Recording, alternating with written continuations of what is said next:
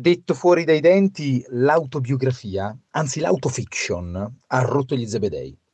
È un genere che ha delle vette altissime, per carità, ma la triste realtà è che quasi sempre è un genere pigro, pretenzioso, autoreferenziale, ombelicale, nei migliori dei casi, eh, perché negli altri emerge solo quanto la vita di chi scrive o gira sia tragicamente meno interessante di quello che pensa. Non si può credere che la propria storia personale o di famiglia o di paese basti per fare letteratura e cinema. Non è sufficiente far assistere altre persone alla simulazione di una propria seduta di psicanalisi. Quella è ricerca di compassione. Cinema e letteratura non dovrebbero essere un'esplorazione dell'altro?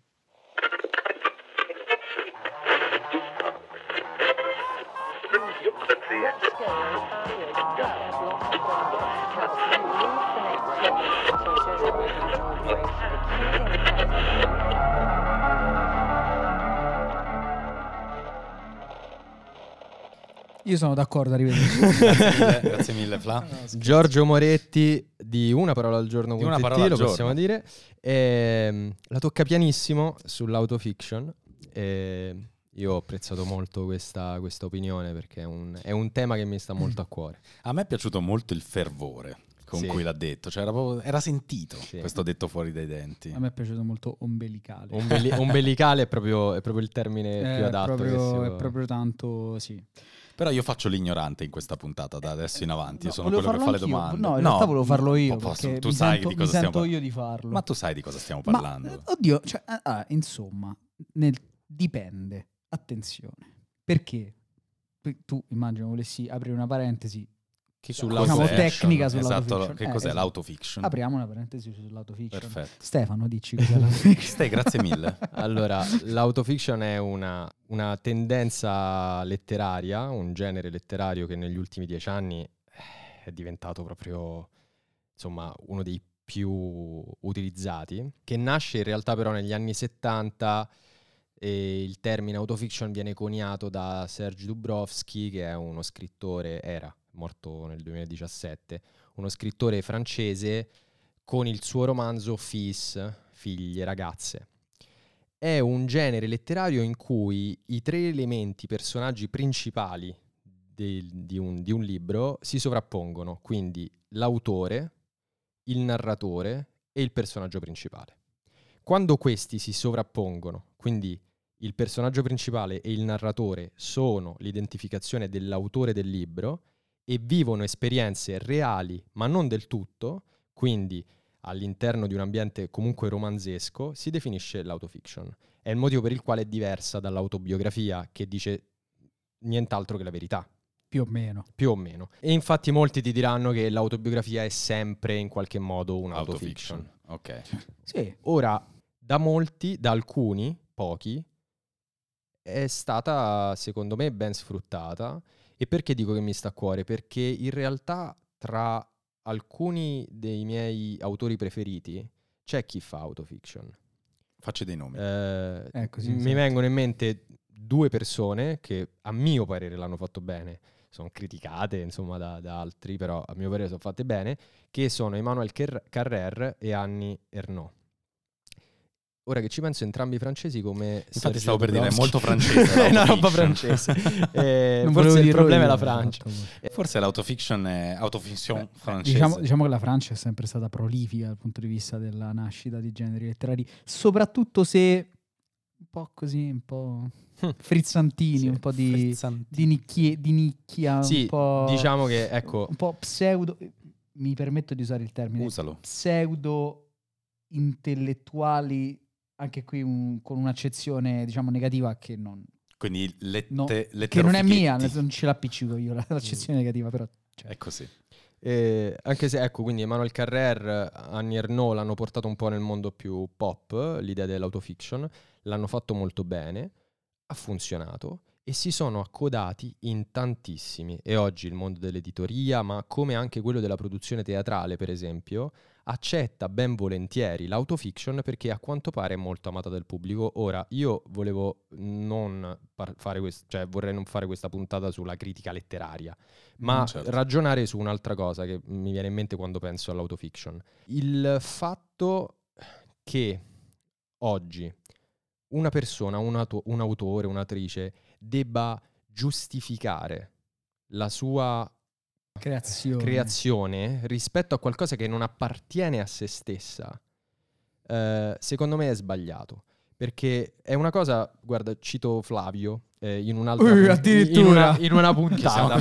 In una pun- alla, se- no. alla seconda stagione No, del tuo podcast hai già la No, citazione. in una puntata che abbiamo Incredibile. che metterò nella mia in, in una puntata che in una puntata che avete girato con eh, Giulia Berillo di Vedo Brutto. Che salutiamo. Parlando Ciao, di The Whale e del problema degli attori che devono interpretare quello che rappresentano effettivamente nella loro vita, Flavio a un certo punto ha detto: Ma se andiamo avanti così, a un certo punto io dovrò, potrò scrivere solo di me stesso.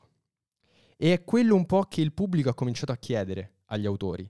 Cioè, se io parlo di qualcosa che è lontano da me, non sono legittimato a farlo perché non riesco a rappresentarlo nella sua natura più eh, autentica, quindi posso parlare solo di quello del quale posso dire io c'ero, io ci sono. In questa, co- questa cosa è autentica perché io ci sono. È la Ora, logica del selfie. Secondo me questa cosa è estremamente pericolosa. ma clamorosamente pericolosa, anche perché porta a chi ha la possibilità di scrivere di praticamente chiudere il discorso su quello che chi ha la possibilità di scrivere racconterebbe, invece di aprirlo anche a chi magari quella possibilità non ce l'ha, ma la cui storia è interessante o comunque di valore.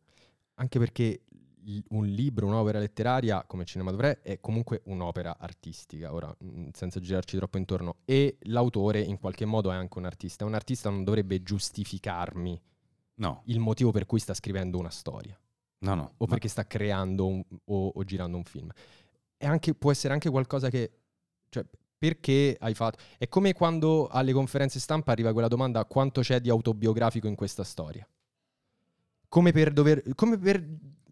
dover- legittimare. eh, come se legittimare, fosse legittimare. sì, sì. Come Come se se fosse inventata... Non vale più niente. Non va più niente. Io, esatto. io credo che questa sia una cosa mh, particolare, nel senso che una cosa è dire che l'autore ha messo se stesso nella propria storia, ma magari la storia non è dell'autore o sull'autore o così via. Quindi quello è una cosa che fanno tutti gli scrittori in un modo o nell'altro, vuoi solo anche solo a livello stilistico, ma comunque vada i riferimenti, gli studi, la ricerca, eh, il la- la- background culturale, che tu lo voglia o no. Non puoi toglierlo dalla tua storia o dal tuo film, o- però è, quello è anche un valore forte, cioè noi guardiamo quel film di quell'autore eh, perché, ma anche solo di quel regista che magari non ha scritto lui la storia, però ce lo ritrovi e quella è la cosa per cui lo riconosci e per cui lo segui. E quindi è una cosa molto positiva.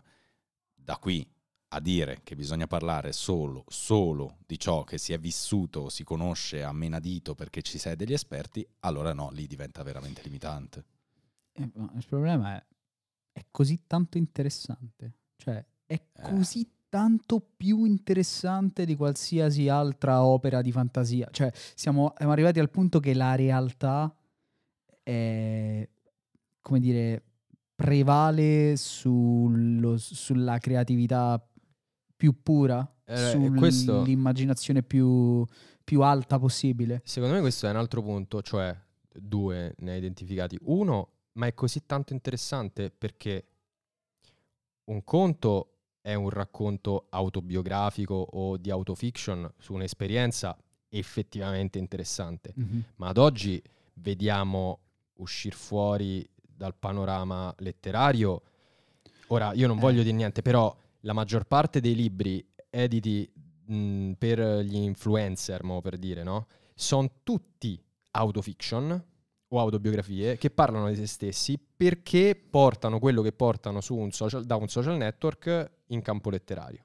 Sì. Sì, poi bisogna vedere anche il motivo per cui nas- nascono questi libri, nel senso che una cosa è avere l'esigenza di scrivere e di raccontare di sé, e una cosa è farlo perché è richiesto dal mercato. E il problema è che anche per altri autori, che sono autori e scrittori, è stato così, cioè è stato richiesto dal mercato e Eh, hanno esatto. cominciato a farlo. Esatto. Però non tutti lo sanno fare, come a mio parere lo sa fare Emanuel Carrer, che diventa eh, tratto distintivo, non fa solo autofiction, perché per esempio La settimana bianca è un romanzo fiction a tutti gli effetti, poi ci sarà qualcosa di sé, della sua esperienza, ma questo è, è normale. Però qualcosa di sé la mette chiunque. Esatto, dentro, la dentro mette chiunque, scrive. esatto. Anche se scrive la cosa più, eh, più distante dalla realtà possibile, ci sarà sempre qualcosa dell'autore, no? Che sia anche solo la sua visione di un particolare aspetto del, del mondo, della società in cui, in cui vive o della, eh, di un suo tratto culturale.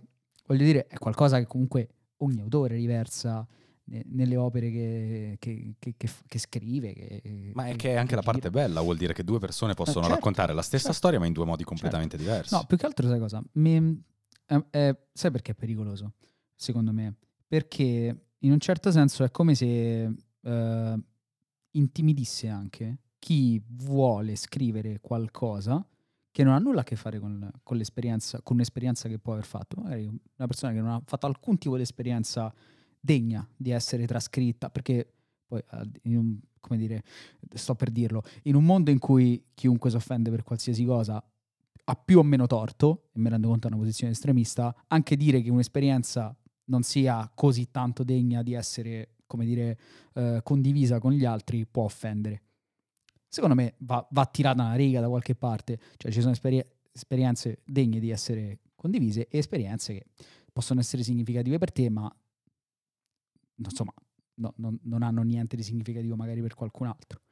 E, ehm, e, tornando al punto di prima, se io volessi scrivere qualcosa che non ha nulla a che fare con una mia esperienza, in un mercato che ha questo tipo di logiche, chiaramente mi sentirei eh, fuori posto, mi sentirei escluso e n- semplicemente non scriverei.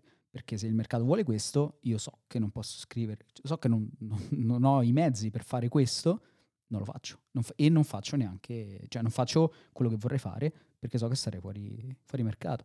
È, è anche immagino per qualcuno, eh, potrebbe essere avvilente, potrebbe essere sì, frustrante. Sì, secondo me lo è perché in realtà porte chiuse per molti so, ce ne sono. Ora non parliamo di scrittori, autori affermati che possono fare delle cose perché lo possono fare perché sono già affermate. Tempo fa parlavo con un mio amico che conoscete anche voi che lavora nel mondo del teatro, eh, è anche autore e sta presentando delle, suoi, delle sue pièce e si è sentito eh, sbattere porte in faccia molte volte perché alla domanda perché hai scritto questa cosa, cosa c'è di autobiografico in questo tuo racconto, lui ha detto io ho scritto questa cosa perché mi piace, punto. Cioè, ma non è giustificabile, perché è come se al pubblico oggi interessasse più chi scrive che quello che scrive.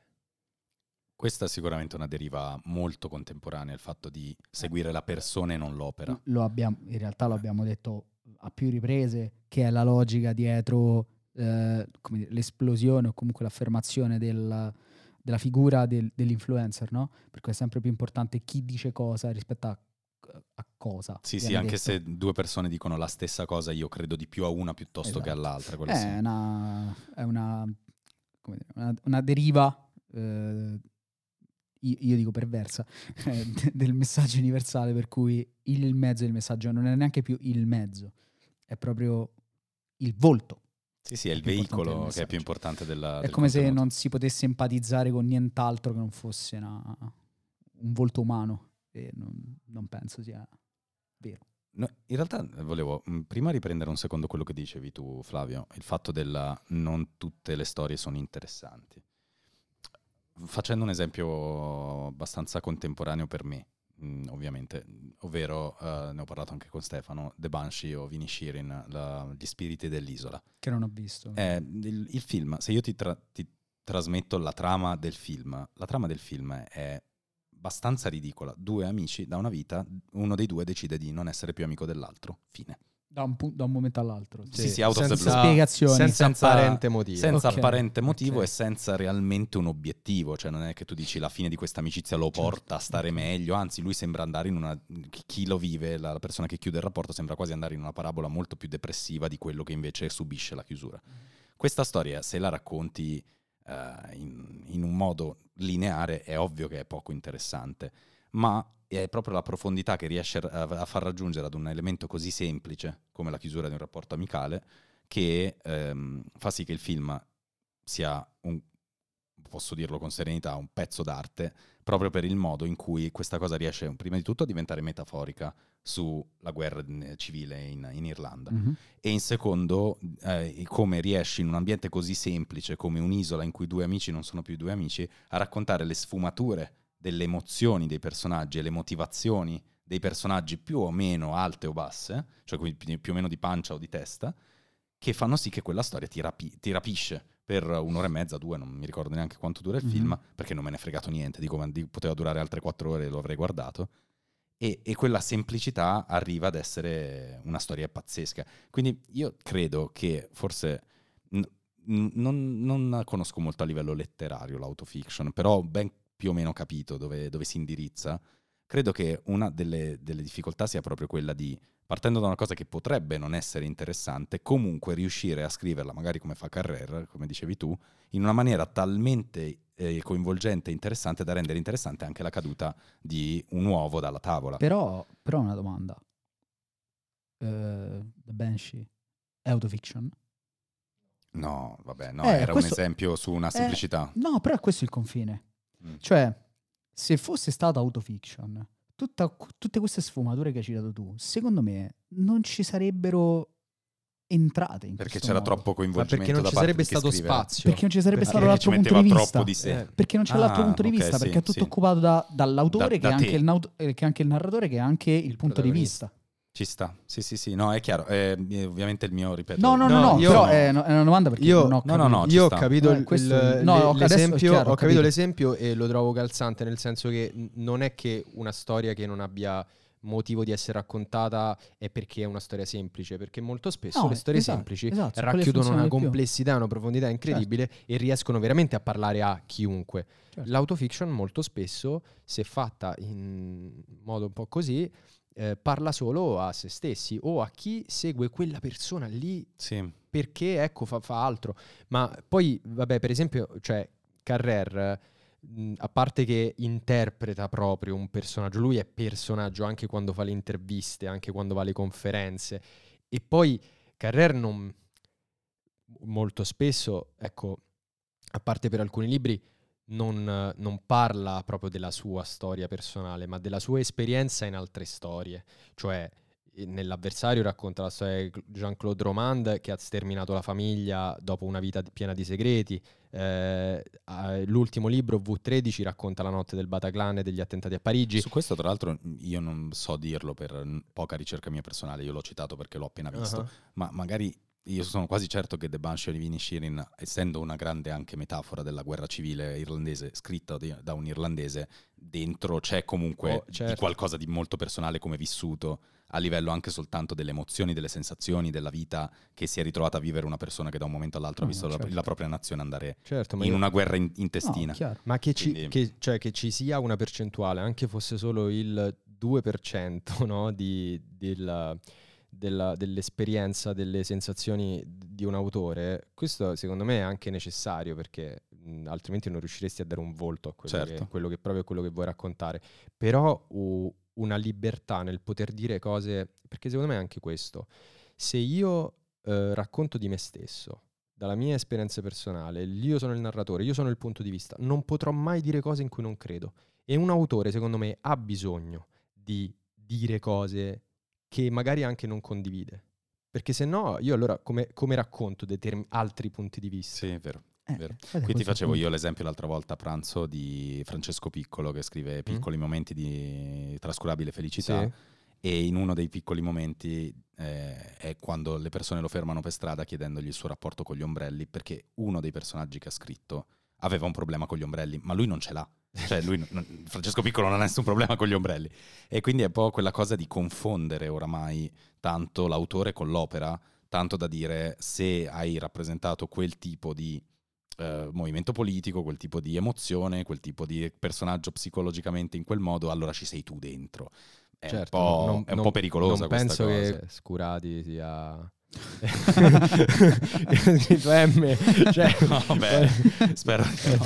Però il rischio è quello. Il rischio è Beh, po' però co- come fai a scrivere un pers- cioè come fai a scrivere un punto di vista negativo, violento, eh, se poi il pubblico associa quello che scrivi alla tua persona e non riesci a separare queste due cose. Ed è il motivo per cui negli ultimi anni il cinema e le serie tv e siano- sono diventate molto accondiscendenti.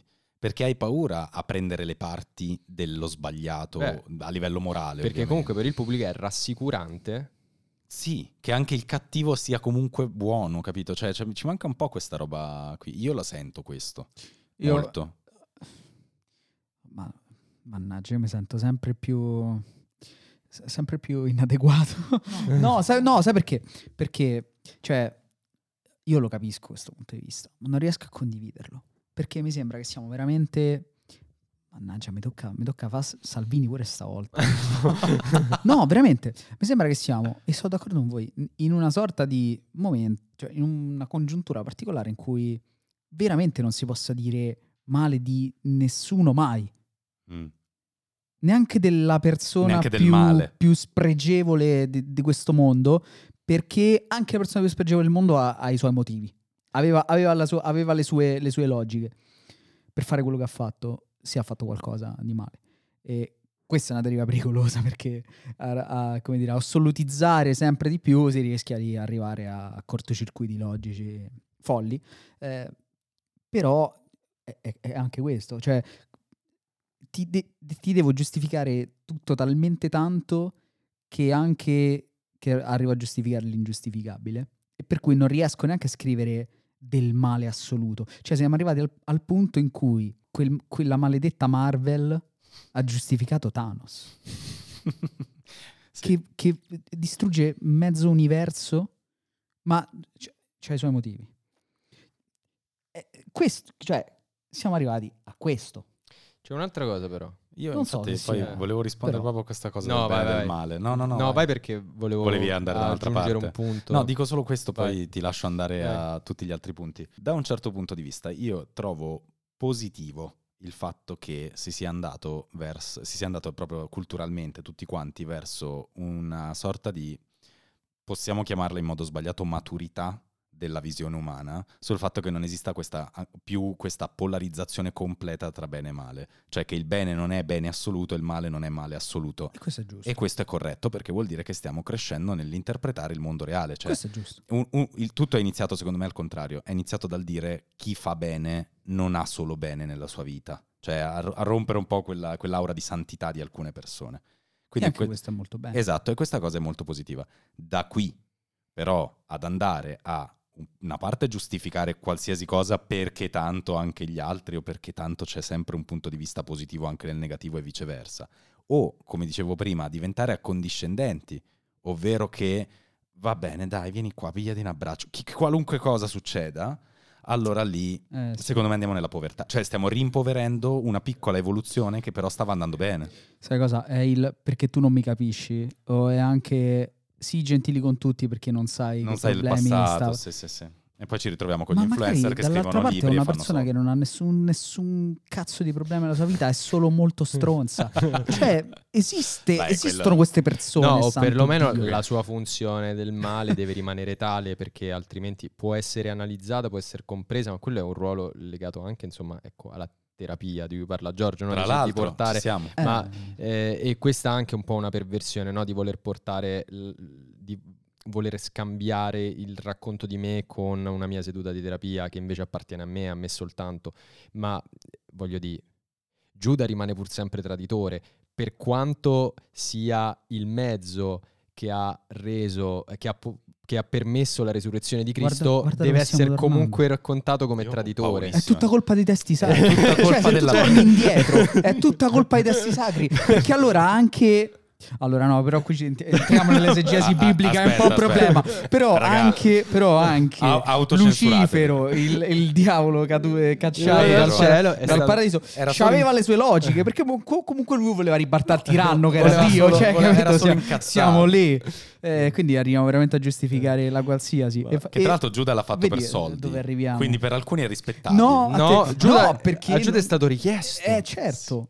È, la- è la- è il sacrificio, è l'agnello sacrificale. Però comunque è giusto che venga Mannaggia. raccontato come... Vabbè, Quindi, andiamo... alla fine è tutta, è tutta una questione di senso di colpa interiorizzato a livello Male, esatto. di Sì, eh, cose non risolte con, con la religione, con i Che testi sacri. follia, che follia. Alla fine Beh, si no, torna però, sempre da lì. Però vedi queste cose sono interessanti perché allora, siamo partiti da un punto, mo, per ragioniamo dei massimi sistemi, siamo partiti da una cosa estremamente specifica come l'autofiction, a parlare di Carrer, a parlare di, eh, di, di Banshee o co- come, che- come I si Gli spiriti dell'isola. Gli spiriti dell'isola e, e siamo finiti a parlare della Bibbia. Cosa Abbiamo è- bisogno di un è ospite. molto bella. Abbiamo No, bisogno però di uno è- psicologo. È bello ragionare su, su queste cose a, a livello di, di massimi sistemi perché poi non so se sia una cazzata. A me no, non mi sembra una cazzata, però quante parolacce sto dicendo. Un po'. Però mi, sem- mi rendo conto che effettivamente alla fine gira, rigira, che ti rigira, che ti rigira e torniamo sempre lì, cioè c'è sempre qualcosa che Beh, c'è... ha, ha seminato un e- elemento e, radicato, noi stiamo raccogliendo, alla fine raccontiamo sempre le stesse cose, parliamo sempre delle stesse cose. Però nella nostra cultura. Cioè, anche qui stiamo mettendo l'autorialità Sì, di queste discussioni sì. nel fatto che noi siamo cristiani e cattolici. Però siamo arrivati al punto che ci stiamo parlando addosso e non riusciamo più ad andare avanti. Cioè, a questo punto ci stiamo parlando addosso, siamo tutti nella stessa stanza a dirci eh, io ho fatto questo, e io ho fatto questo, io ho fatto questo. Non è condivisione questa. È vero, non è ascolto, soprattutto. Che è la cosa più È, pericolosa. è tutti, adesso io alzo la mano, voi ascoltate quello che dico io e zitti, al massimo lo dite pure voi, se siete capaci. Sì, forse questa cosa l'hanno creata un po' i social anche, perché hanno Eh. dato un po' spazio a tutti. Mm. Eh, certo, E il dare certo. spazio a tutti sì. vuol dire che tutti certo. fanno casino. Cioè, comunque vada. Eh, Non certo. voglio, non voglio dire che il contrario sia meglio, eh, cioè che uno solo c'ha spazio e gli altri ascoltano sempre. No. Però l'ascolto è una, è una cosa che manca un pochino. è che estremizzando il concetto è proprio questo, cioè se ogni, eh, se ogni profilo Facebook, eh, profilo Instagram, profilo Twitter diventa autofiction, perché alla fine è anche, c'è anche tanto di quello, eh, Siamo siamo, siamo tutti qui a poter dire le no- la nostra. e- Ma soprattutto chi è che ascolta. a non poter dire la loro.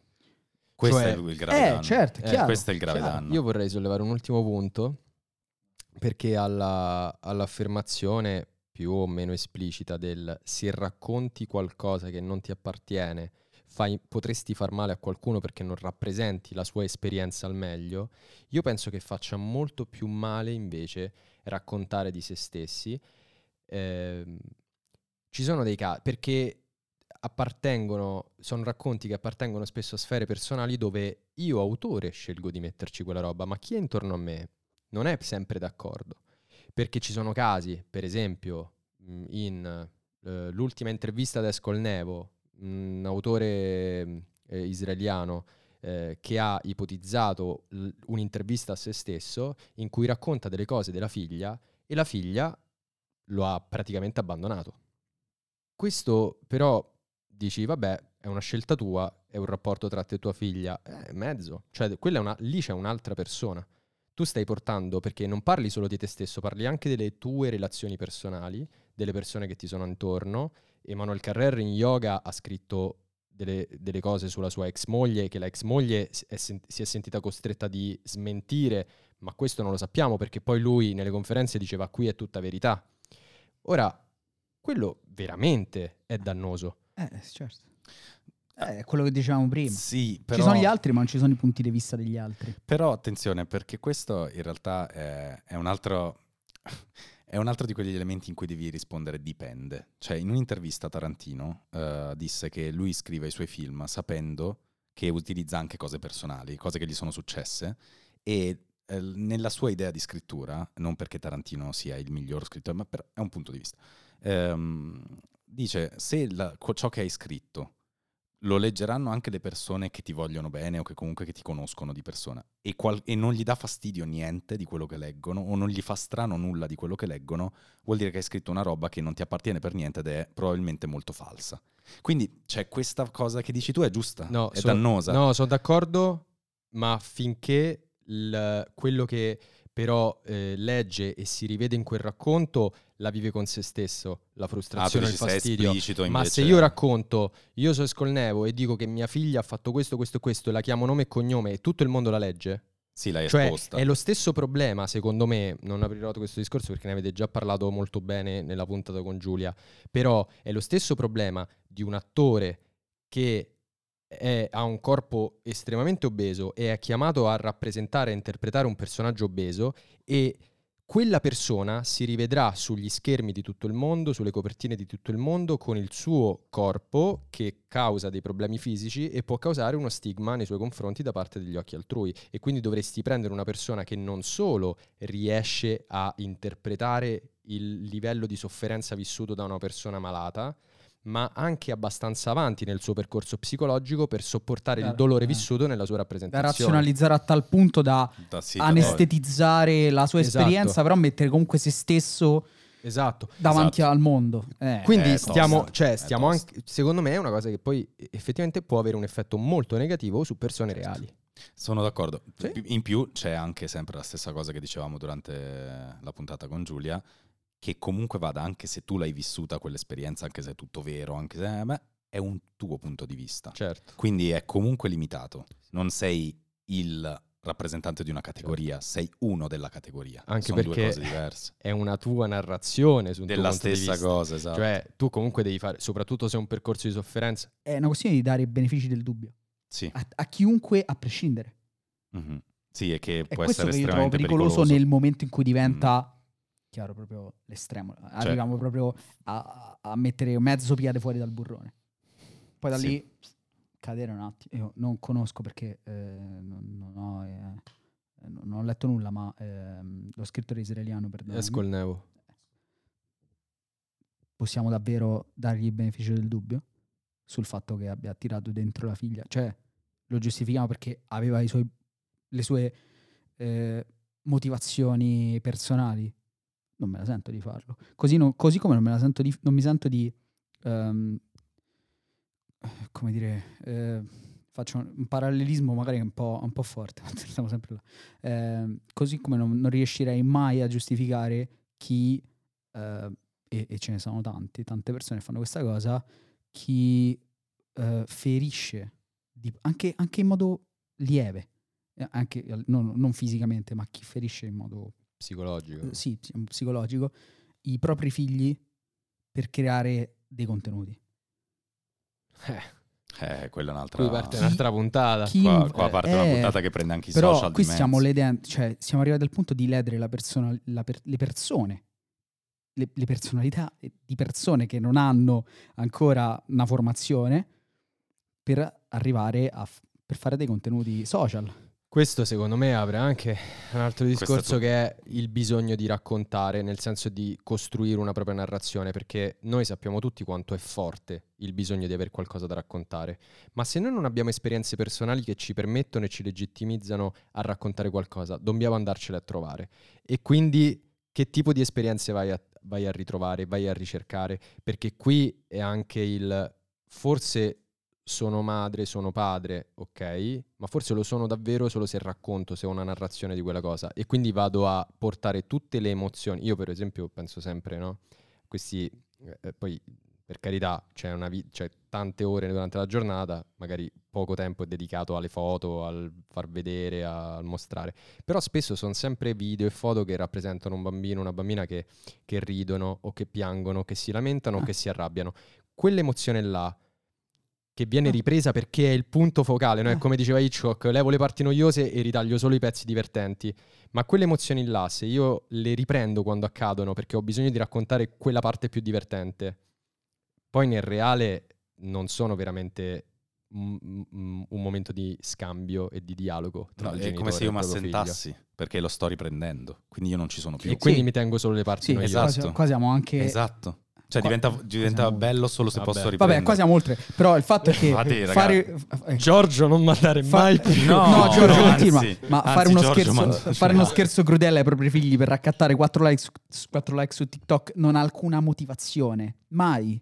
E arrivare a giustificare questa roba, secondo me, è mettere quel mezzo piede fuori dal burrone. Cioè, siamo arrivati a giustificare questo, va bene qualsiasi cosa.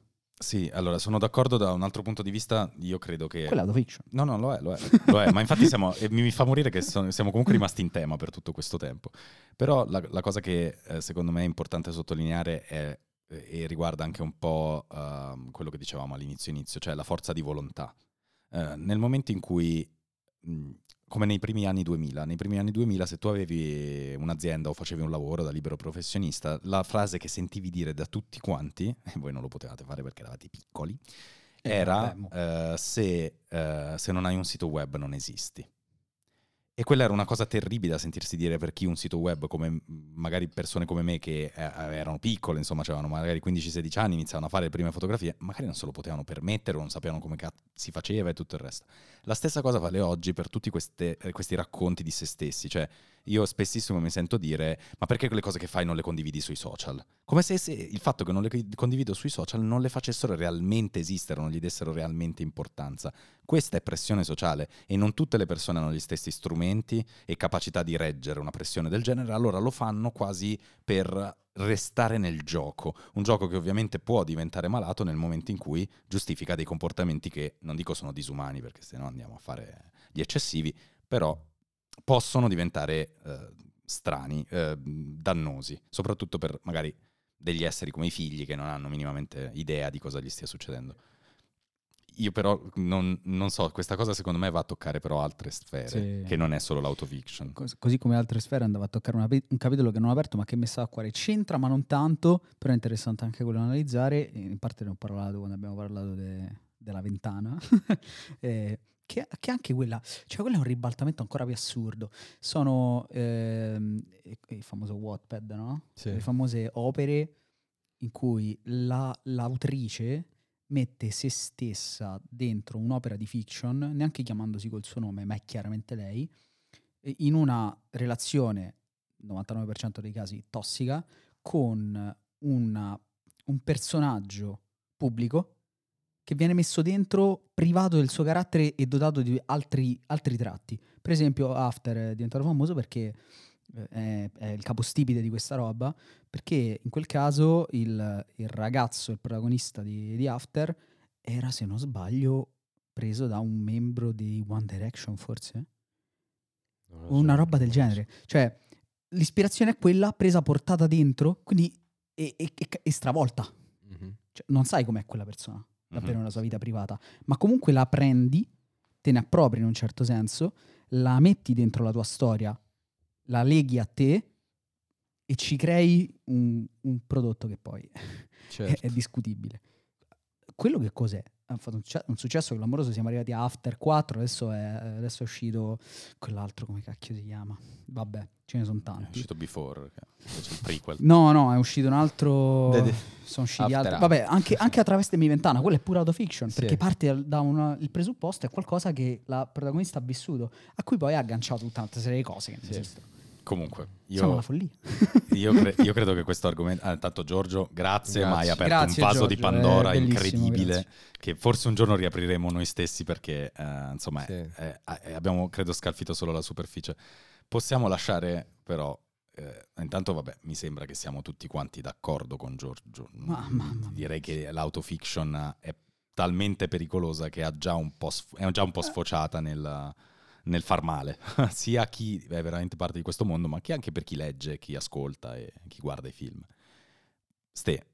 E comunque, cioè, se andiamo avanti così, un amico che scrive un'autofiction dove c'è sta moneta dentro trova. Cioè, no, prima o poi arriva. E quindi... Io sto aspettando, infatti, per denunciarlo esatto. e portarlo in tribunale. Eh, ci possiamo lasciare dicendoci che però, eh, e questa è un'altra provocazione che ti autorizzo a tagliare in caso, che il problema dell'autofiction è anche il pubblico e quindi che l'autofiction è fan base? Allora, secondo me il problema dell'autofiction è, è, è il pubblico, in gran parte, e anche in gran parte tutta quella fascia di autori che non ha come tratto distintivo, caratteristico l'autofiction, quindi non la sa fare, ci si butta perché funziona, eh, invece di mantenere un po' di, di propria di personalità. Di personalità. Quindi secondo me sono so queste due le anime. Comunque, poi lascio a voi il giudizio. Io sono contento del, del, detto fuori dai denti di Giorgio perché ha aperto a discorsi interessanti ai quali non avevo pensato prima. Sono in, in gran parte d'accordo con Giorgio, comunque mi continuerò a leggere Carrera. eh, an- anzi, vi consiglio Anzi- di anzi, leggere. lo salutiamo. Anzi, vi consiglio di leggere La settimana bianca, che non è un'autofiction, è molto bello. Non ascoltare la settimana bianca. ma soprattutto settimana non lo abbiamo nominato perché comunque gli vogliamo bene e siamo un po' radical chic. Andate a vedere Il Sol dell'avvenire di Nanni Moretti.